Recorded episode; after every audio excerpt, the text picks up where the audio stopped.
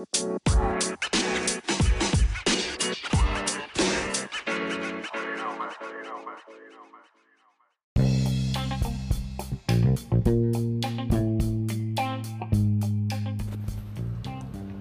to the Post Tunnel Podcast, your source for local union news, everything from your rights as an employee to changes here in the local 4, 421. I'm your host, Stephen Tipton. And Andrew Brett. So, our goal here is to bring more communication to you as the employee and the member. Every episode, we will talk about upcoming events, updates, and changes here to local. We'll explain your rights as a member We'll bring interesting news stories to you. And hopefully, we're going to have, have a little fun with this. So stand by, and we'll be right back.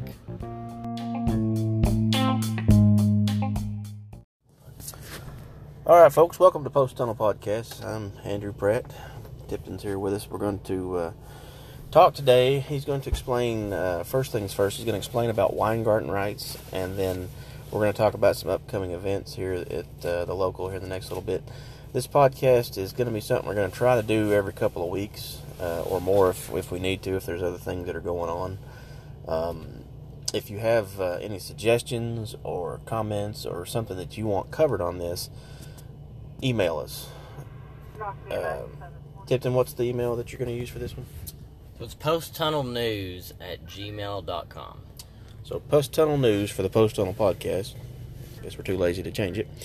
Um, but anyway, this week he's going to explain about Weingarten rights, and this is just the first in in many things that he's going to do on this. If you have a question about, like, say the the uh, definition of a grievance, or what uh, an MOU is, or what uh, any I don't know any any of the, the processes or or whatnot that people don't understand. We're going to go over all of them eventually, or try to. But if there's something that you want done sooner than later, drop us a message. That way we'll know this is what people want to hear about first. So, without further ado, Tipton's going to explain to everybody what Weingarten rights are. Okay, so your Weingarten rights are the right for you as the employee to have union representation during an investigatory meeting.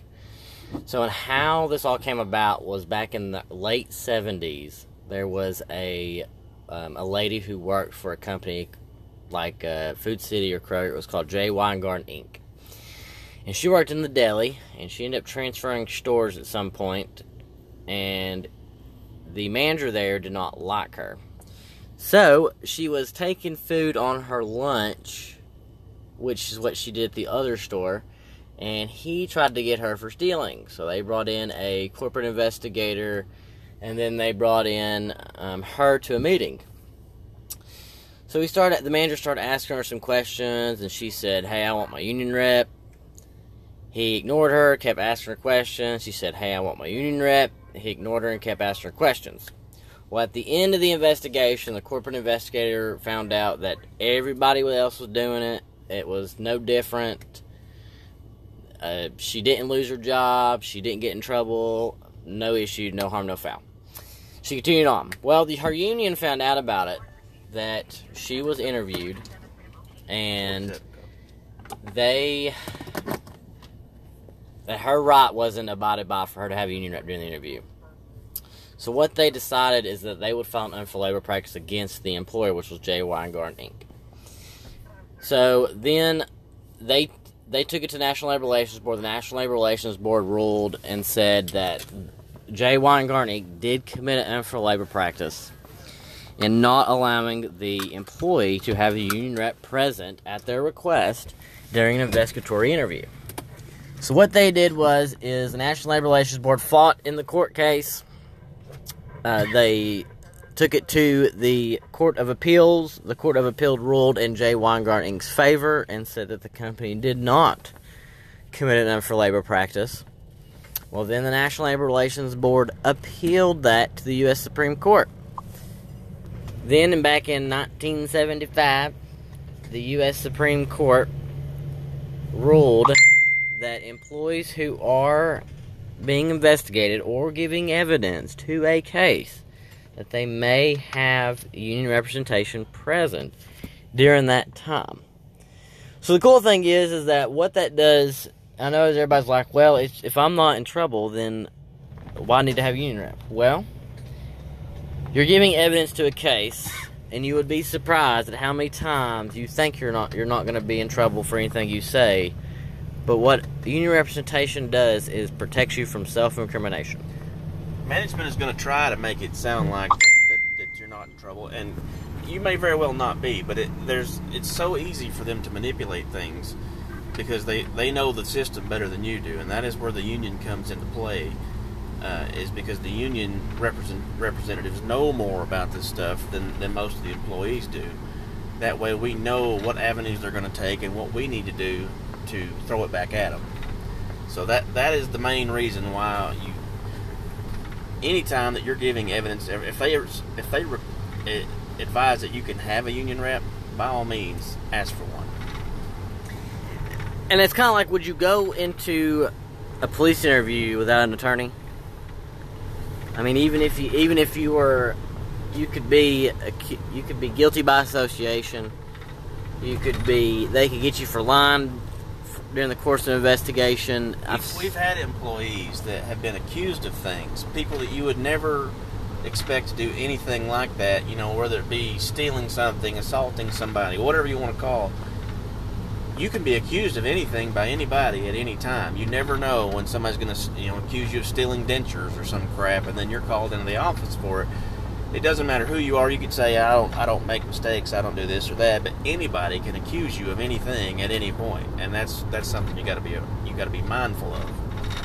So another thing that it gives you good is that when we come into these meetings, the rep, the union reps, they take notes and then they compare those notes to what the other party who's accusing you or the you know the uh, complainant or the patient or whatever and we look for inconsistencies we look for the facts and all that stuff. So that helps you in your favor.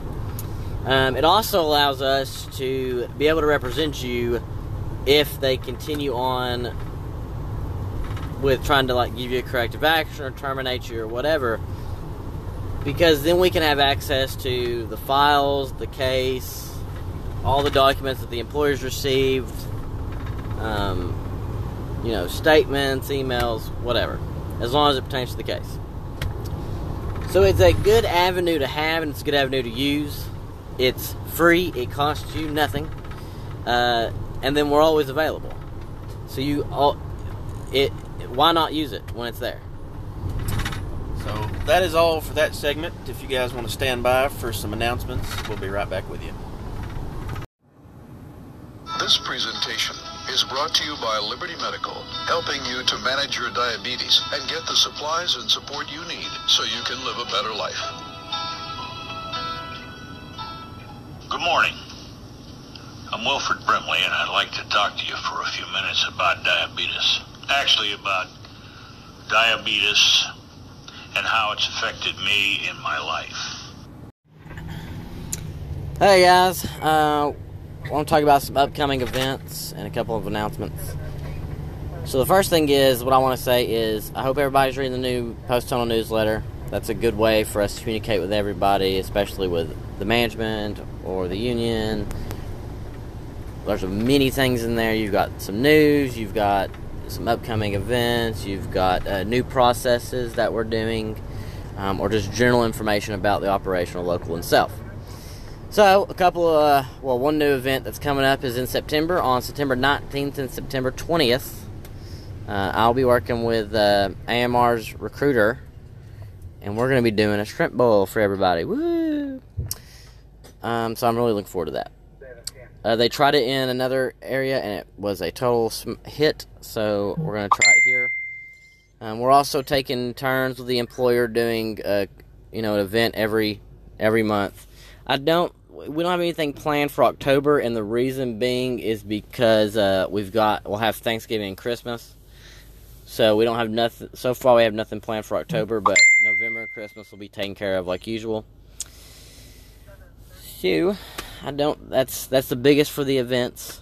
Um, Andrew's got a the other things. thing he wants to, to, tell you about is uh, the boot allowance. Um, there's a a process, that, and he's actually uh, authoring a checklist, and, and, it's got pictures and whatnot to show everybody where to go what you have to do, what has to be submitted. He, he'll give you a quick overview here, real quick, of, of what has to be done, though. So the the the instructions that's going to be coming out. Um, I'm just waiting for the uh, Corporate overload. the corporate overlords to look at it. Uh, but after they after they are totally good with it, it'll come out. Um, it'll be in a PDF. I'll post it in the group, and I'll also post it uh, in the AMR group. Possibly going to send out by email to everybody um, who's full time who would use it. But pretty much the the instructions go for is uh, you log on to your Okta app, um, and then you go to AMR Concur Systems. And then it's pretty self-explanatory but the first thing that you're going to do is you're going to submit a report which is the big thing. There's two things there that you that, that really pop out are the upload a receipt and submit a report you need to submit a report first. Then you're going to w- walk through and fill in all the boxes um, and you're going to have to upload your receipt and then submit your report and then that will be approved by corporate and local management. The thing is though is for us to be able to track that and for us to make sure that it gets approved after you submit your report you need to send a email to ken um, and so then he knows that you've submitted your report you've uploaded your receipt and then he can anticipate them calling him and asking him if it's legit um, and then he can ensure that it gets paid and then if you have any issues guess what you can call us and we'll help with any of the issues that you're having um, I'm also going to be available to if anybody has any issues with even figuring out the process, we will be there to help. So just let us know. And that's all we have for this episode.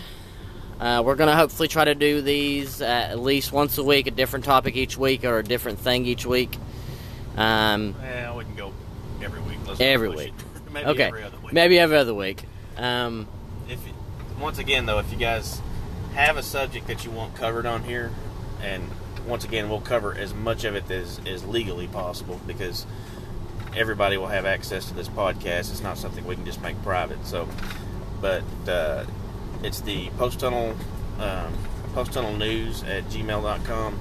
or if you want to go to the post tunnel uh, podcast Facebook page or the IAP Facebook page or send us a message, whatever you want to do.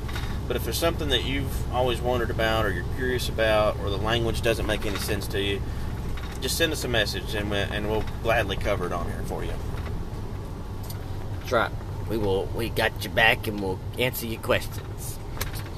So I hope you all have a good day. If y'all are working, be safe, and we'll speak to you soon. Come on now, we ain't got much time. And look up towards the heavens. Dear Lord, here I am again, asking one more chance for a sinner. Please, Lord, bring back I be banging, Lord have the power, Jesus. You have the might. You have the super light to spare this worthless man. Rise up, I be begging, and start your life anew, Lord.